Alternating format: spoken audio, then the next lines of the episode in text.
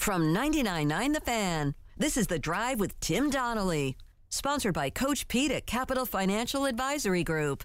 Visit us at capitalfinancialusa.com. We've got a potential NFL MVP sideline. The greatest golfer of all time. Going to be playing some golf in December. The Demon Deacons. Are they fixable? In the college football playoff rankings. What did we learn last night? Let's do this. Dennis Cox, what's trending?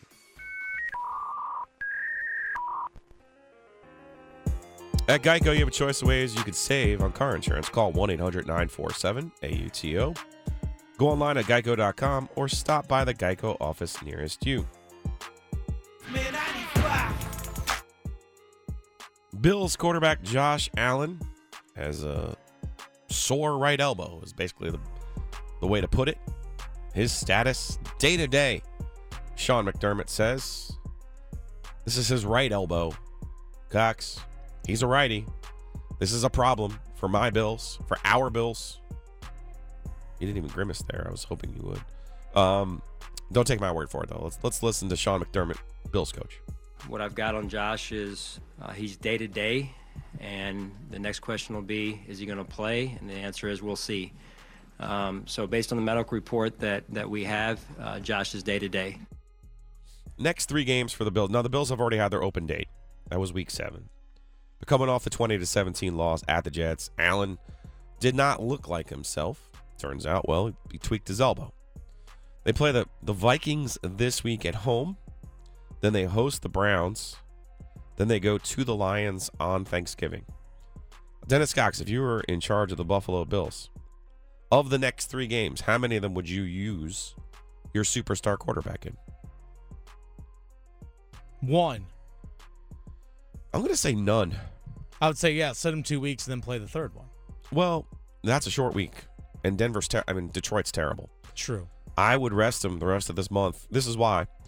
We see this in hockey all the time. Case Keenum, where was he? Well, he was with Minnesota Vikings. That's who they play this week. The next week, Case Keenum, where was he last year? Cleveland Browns. Ah, good figure. That's who they play. So you can have a mini Case Keenum revenge tour here against his two most recent teams. And then you play a bad Detroit team on Thanksgiving. Case Keenum can win that one too. Then I then I would bring Josh Allen back for Thursday, December first. They go to the Patriots. They would close Patriots, Jets, Dolphins. Right now, the Bills are six and two. Their two losses are in the division. Crazy enough, they might they are the best team in the NFL, but they might not win their own division.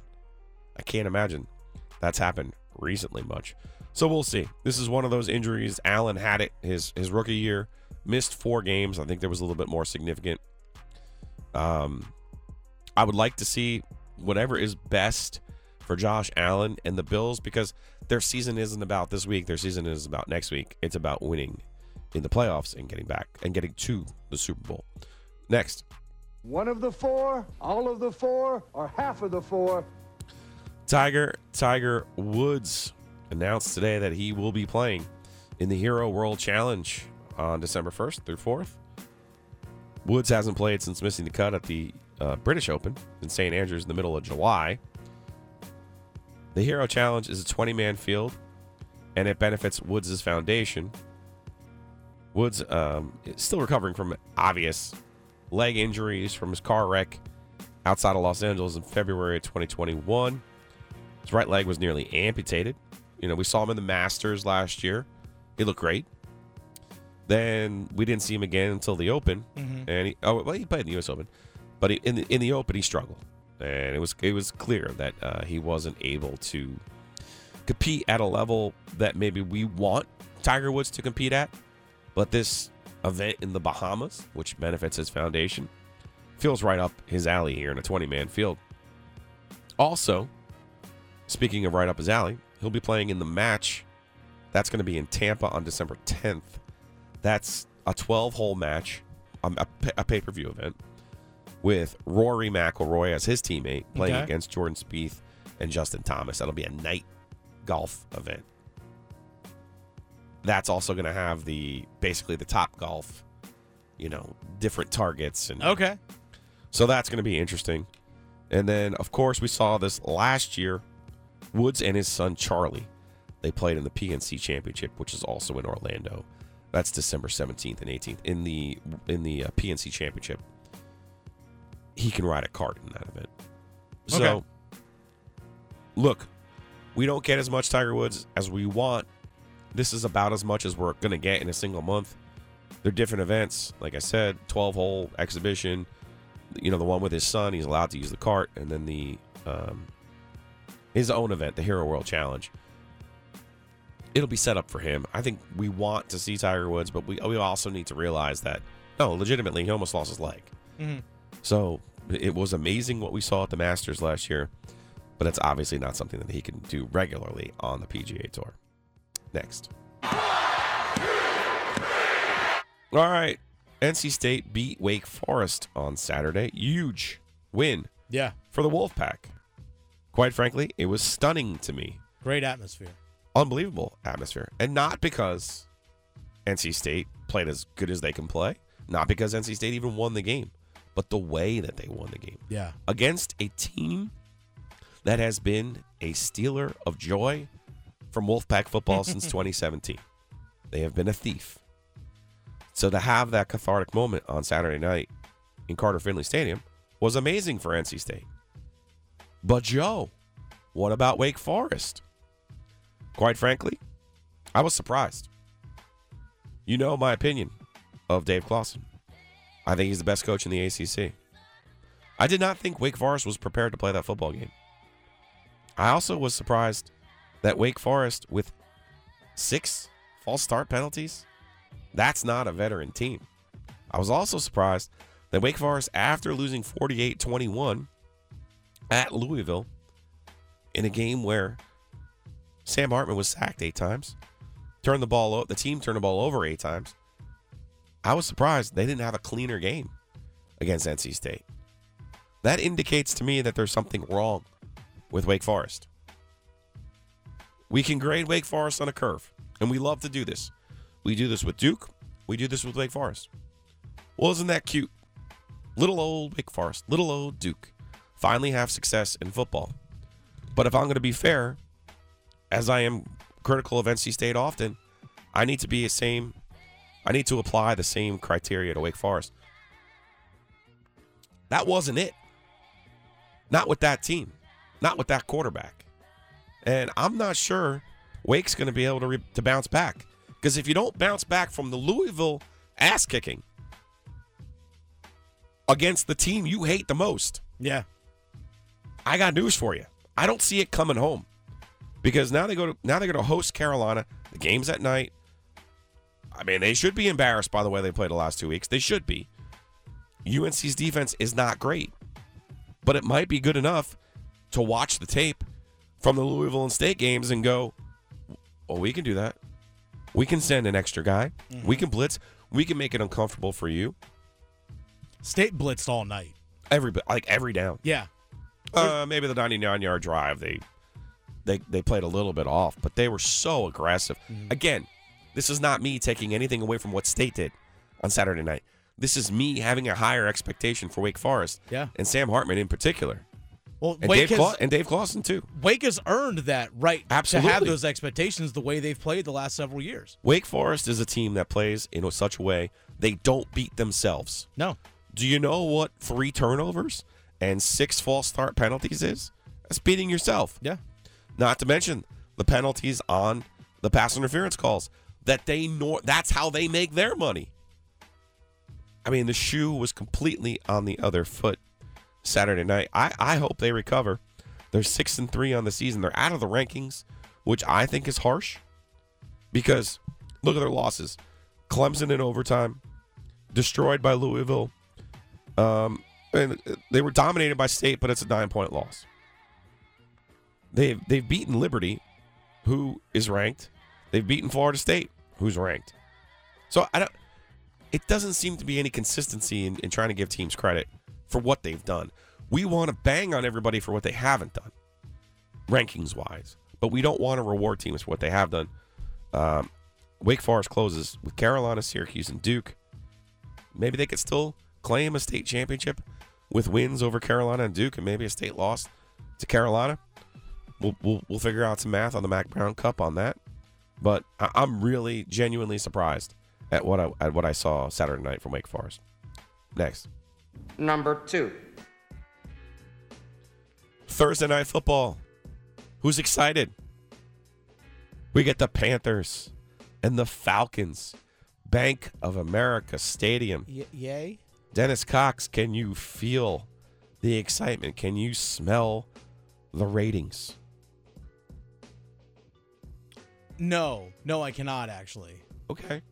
That's fair. No, I cannot. I'll actually be hopefully at the Canes game tomorrow night, Okay. watching winning teams play. We just saw this game two weeks ago, and to their credit, it was a whale of a game. It was. Panthers lost 37 34 in overtime down in Atlanta. PJ Walker, 317 yards passing. DJ Moore, a season high 152 yards receiving. Where were they, you ask, in the Cincinnati game, Cox? Walker, last week, after the 300 yard game, three for 10 for nine yards with two picks. Huh? Ow. DJ Moore, two catches, 24 yards because Baker Mayfield came in and led a couple of uh, scrapple drives there in the second half. I don't know what the Panthers are doing. They're spotting dimes, they're eating onions. They don't know if they're tanking, they don't know if they're not tanking. They want to beat the Buccaneers. They had the Falcons beat. Then they go play a Cincinnati team without its best player and just get absolutely mopped from pillar to post. I I don't get it. You suspect this is a division game? We'll see a little bit of that Panther magic again Thursday night, Bank of America. No, No, no, I don't. Okay. No, that's the thing. I'm sitting there thinking, like, can we? No, I don't think so. No, they, I don't know. They're a dumpster fire. You know if they're going to be a dumpster fire, be a dumpster fire. No half measures here. Yeah. Stop with the random moments of lightning, and just tank this thing out. Get the best pick, best pick you possibly can. Get the best quarterback in the next draft you possibly can, and let's let's get a reboot under the next coach. Next. The number one story of the day. We're number one. We're number one. There are no written rules for the college football playoff rankings. There's no set criteria except this one thing. I'll explain to you next. This is the OG. I'm Joe Giglio. Jovis is out today. Congrats to his brother getting married this weekend down in Florida. Joe will be back on Monday. Dennis Cox is the producer of this program. It's a wacky Wednesday. So wacky that the college football playoff rankings came out last night. I wasn't stunned per se. I was surprised by how Tennessee was treated. But then I realized, you do you know when the playoff was created, the 14 playoff was created after the 2013 season? Mhm. We call them the Power 5 conferences. 5 the last time I checked is 1 greater than 4. Yeah, math checks out. So those five conference leaders sat down and agreed that at minimum one of them would be left out every year from a playoff. Okay? If there's five major conferences, well, one of them's going to get left out at least. We've seen years where two SEC teams make it. We've seen years where Notre Dame makes it. So there have been years where two Power 5 conferences are not represented in the college football playoff. Fine. That's what the money's for. Yeah. That's what they agreed to. That's how big the sum is of money that they agreed every year. There's five people in this room. The music's going to play. There's four chairs, and at least one of us is not going to get a chair. Mhm. Those are the rules. That's what the money's for. They also agreed that the system would be we're going to put 12 people in a room. They're going to watch football together. They're going to talk about football together. Try to try to realize how groundbreaking that was. We've had the AP poll since 1936. But When I fill out my AP ballot, I don't talk to anybody. No. I don't converse with them. I don't say, hey, Cox, who do you got? Number one. Who do you got? Number two. So the idea of the selection committee is groundbreaking in college football. They don't have any guidelines, though. It's not like the NCAA tournament men's and women's basketball committees. You know, RPI, the old days, your, your last 10 games, your strength of schedule, quad one wins, quad two wins, Oh, I'm all for those. right? We don't have that criteria in college football. It's fluid, as they like to say. Here is the one piece in concrete. And you can look at this week's rankings and see Georgia, number one, unbeaten. The Ohio State, number two, unbeaten. The Michigan Wolverines, the victors, number three, unbeaten. TCU, suddenly, number four, up three spots from last week. Well, look at that. They're unbeaten. These are the four remaining unbeaten teams from Power Five conferences. Since the playoffs started in 2014, there have been 12 Power Five schools that have finished Selection Sunday, got to Selection Sunday without a loss. All 12 of those schools made the college football playoff. I would say to you, I would challenge you, if I were sitting in that committee room with Boo Corrigan, I would challenge you to explain to me how Michigan is a better football team than Tennessee. Mm-hmm. Because I would then direct you to Michigan's schedule. And you would say, in my best obvious voice, but Joe, But Joe! Michigan hasn't lost any games. Here's Michigan's non conference schedule. Stop me when we get to a challenge. Okay. Colorado State, Hawaii, Mm-hmm. UConn. Okay. Those are the three teams they played. Colorado State's two and seven. Hawaii is two and eight. Props to Jim Mora at UConn. They're five and five this season, Okay. but All they right. have been the worst program in college football over the last five years. Oh, yeah, there's that. Okay. Michigan should be punished for the schedule that they've played. And inside the Big Ten this year, it's not Michigan's fault that the rest of the conference that's not named the Ohio State are not good. Penn State is okay. But Penn State's only okay because they beat all of the other crap Big Ten teams. In fairness to James Franklin, they did work Auburn, a team that quit on their coach. I will give them that. Yeah. But for the most part, cool. You beat Penn State. So you want to be in the playoff because you beat Penn State. Huh? You want to be in the playoff because you beat Colorado State. You want to be in the playoff because you beat Hawaii, who almost folded their program this off year off season. You want to be in the playoff because you beat UConn? who should have folded their program long ago. Listen, Tennessee has a win over Alabama. Tennessee has a win over LSU. These are real wins. They're not fake. What do you suppose Michigan's record would be against Tennessee's rec against Tennessee's schedule? That's the whole point of strength of record. Mm-hmm. The one metric that allegedly, and we've seen you mostly apply. I don't get it. I don't get it. You're willing to jump LSU with two losses over other one loss teams, including Clemson, right? LSU's number seven this week. They're seven and two. They just beat Alabama. They beat them on a two point play in overtime, right? Yeah. Okay. Um, who, who, who Tennessee beat LSU. Who was the other team to beat LSU? I, I'm I'm misremembering right now. Uh, oh, it's an ACC school. It's Florida State. Oh, That's right. okay. The ACC. So let me try to get this straight. When you have two losses, Uh huh. you can jump a one loss team. Mm-hmm. That's okay. But when you're a one loss team, you can't jump a no loss team. I get it. It's hard. This stuff is hard. you're you are a lot of times comparing apples to aspartame. Okay? Mm-hmm. Can't compare apples and oranges though. They're both What? fruit. Exactly. So we're going to use aspartame. All right? There's no formula for this.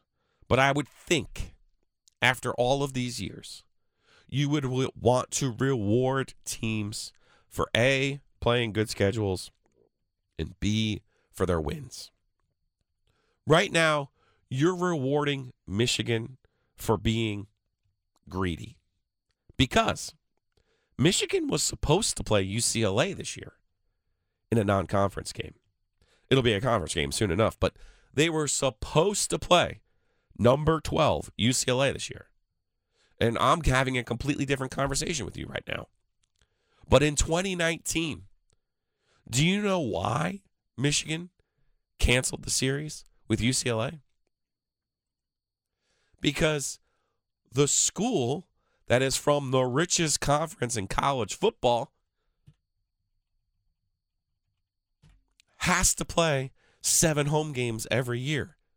And since this wouldn't have been a home game, and they would have had to wait till next year to get the home game back, they couldn't play UCLA. So in 2019, they canceled the game and they picked up Hawaii. Oh. And they picked up next year ECU. ARG. I mean, ECU's a, a gigantic upgrade over Hawaii. I long for the day, and it'll be here soon, when we expand the playoff field. Because the argument against it right now is oh, you know, it will devalue the regular season. Oh, no. It will add value to conference races. It will add, let me repeat, add value. And you'd also be able to get in. Let's just say, I don't know, you're Notre Dame and you just happen to join a conference. You could still get in with that Marshall loss. You could still get in with that Stanford loss. Of course, you'd have to be in the ACC to do that, though. But if you expand the playoff, you expand the eyeballs, you expand the interest, and this just so happens to be a year where the field would set up perfectly. This is the story of the one.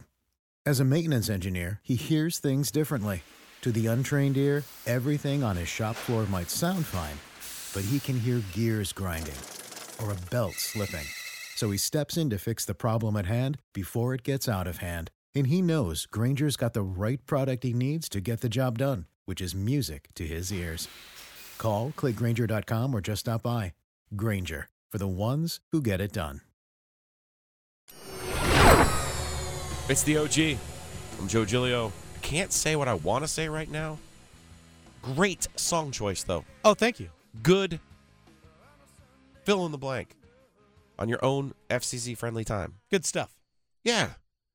Yeah, there's different ways. STP, man. That hits a spot, Cox. I Are mean, you- that hits a spot. You're welcome.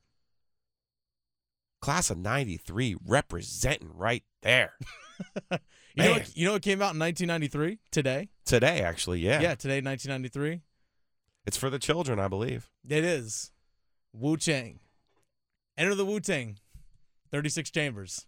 Wu Tang Clan came It out. Makes me, anything, 93. anything, n- nothing will top uh, Paul Biancardi telling me that Milt Wagner, who helped Louisville to a national championship, by the way. Mhm. If you're not familiar with uh, the great Camden teams of New Jersey lore, Ah, yes, of course. Um, Who hasn't heard of them? yeah, Billy Thompson, Milt Wagner, uh, his grandson is the number one recruit in the class of 23, Oh, DJ wow. Wagner. Yes. Uh, most people are familiar with Dajuan Wagner, played for John Calipari at Memphis, but now Dajuan, Wa- Dwani, his kid, DJ, number one player in the class. We will catch up with Paul Biancardi from ESPN. You can hear that interview after 6 o'clock. But before we get there, Russell Wilson, I, mean, he's catching so many strays this year Mm-hmm. that it's to the point where it's slightly uncomfortable. You know, Russ has an authenticity problem and he has he lacks self-awareness. But No. the thing about Russ is he believes what he's saying. You know, that the superhero stuff, his origin, all that other stuff. He has legitimately from day one convinced himself of the life that he was going to have and he did it. And for whatever reason, that does rub some people the wrong way. Now, when he's giving graduation speeches and making things up in Wisconsin, I felt compelled to come up with Never Failed, the Russell Wilson podcast story. Catch that wherever you get your podcasts. You really should check it out. But now it's become sport to the point that let's start with Pete Carroll. This is Pete Carroll on a, a radio show up in Seattle talking about new quarterback Geno Smith and why the offense has been a little bit more efficient this year. If you notice, Geno's going off the off the wristband, you know, and that's that's a big help. It's it's it's smoothed things out, sped things up, um, cleaned things up, and and that's that's part of it too. And and you know we we never did that before. Um, there was resistance to that, so we didn't do that before. But this, all of those elements together, and then let's go back to the trust word again. When when you know Shane says something to Geno, he's not doubting it. He's just going with it, and so there's a real immediate flow, and that, that accelerates all the process. All right, so that's the Seattle coach. He doesn't say Russell Wilson's name, but obviously, the quarterback before Geno Smith was Russell Wilson, and he's basically saying he wouldn't wear the wristband and then he wouldn't listen to his position coach. All right. Seems fairly straightforward enough. Russell Wilson, Denver Broncos quarterback now, asked about the wristband gate before practice today. Something about putting a wristband, putting the play calls on the wristband. Uh, I don't know exactly what he said, but I think, you know, won a lot of games there without one on the wrist. I didn't know uh, winning or losing mattered if you wore a wristband or not. So there you go. Russell Wilson. In this particular instance, might have a point. Might. You know, all this stuff with Russ started two years ago when Aaron Rodgers was getting all the attention for basically being a diva and wanting more control over the Packers roster situation, the draft picks, right? They drafted Jordan Love, they didn't tell him. Um, Aaron, you're not the GM. They don't need to tell you who they're drafting. Those are two separate things. Yeah. But you'll remember Aaron uh, Russell Wilson was the NFL Man of the Year. He was at the Super Bowl. It was the it was the pandemic Super Bowl, but he was sitting next to Roger Goodell, and nobody was talking about Russell Wilson being the NFL Man of the Year, which is the Walter Payton Award. It's one of the highest honors you can have in the sure. NFL. All people wanted to talk about was, oh, Aaron Rodgers. He wants out. He wants more control. And Russell took it upon himself that year to make it sound like I want more control. I want to be thought of because remember, it was Tom Brady who ended up in Tampa and had a lot of say in how that roster was shaped for his first year in Tampa. They and they go on and win the Super Bowl. Mm-hmm. Aaron Rodgers looked at that and said, "I should have more of a say." And then it trickles down to Russell Wilson, who says, "If Tom Brady has a say, if Aaron Rodgers has a say, I should have a say." I'm not telling you that the Seahawks haven't had their own forms of draft malpractice. I remember the year they took a punter. And I'm sitting here going, can you get the guy an offensive lineman? Because, mm-hmm. you know, for a long time, their best offensive lineman was a converted defensive tackle from NC State, J.R. Yeah, Sweezy. That's right. Okay? He'll have a franchise quarterback, help him out a little bit. I understood those complaints from Russell Wilson. This stuff now, the wristband, you didn't listen to the coach. I don't know. At some point, I would think some of the public sentiment would swing back to Russ. But you know how that happens. He's got to win. Mm-hmm. And his struggles with the Broncos are the biggest problem here. That that's why the world has turned on him in the way that it has. Public sentiment anyway. Maybe not the whole world. I'm sure there's some Ciara fans there who have not turned on Russ. But that's how it works. Winners write history. Winners make the rules. Quite frankly, that's what Russell Wilson tried to do when he left NC State. And that's why I thought it was important to create the, the podcast project. Never failed. Speaking of podcasts, speaking of Russell Wilson, Mike Glennon joins me every week on Pack Therapy. You can listen to a new episode Friday. Apple, Spotify, the Googles, wherever you get your podcasts. Big shouts to our Pack Therapy listeners. We had so many downloads the previous week that Anita, who is in charge of download, who is the podcast guru at Capital Broadcasting did one of the sweetest things anyone's ever done for me today. Oh yeah. She provided me with a certificate Oh, of really? achievement. Look at you. Yes. So I am very appreciative to Anita and recognizing the achievement with Pack Therapy. If you've missed out, go check it out. The Googles, Spotify, you name it, Apple.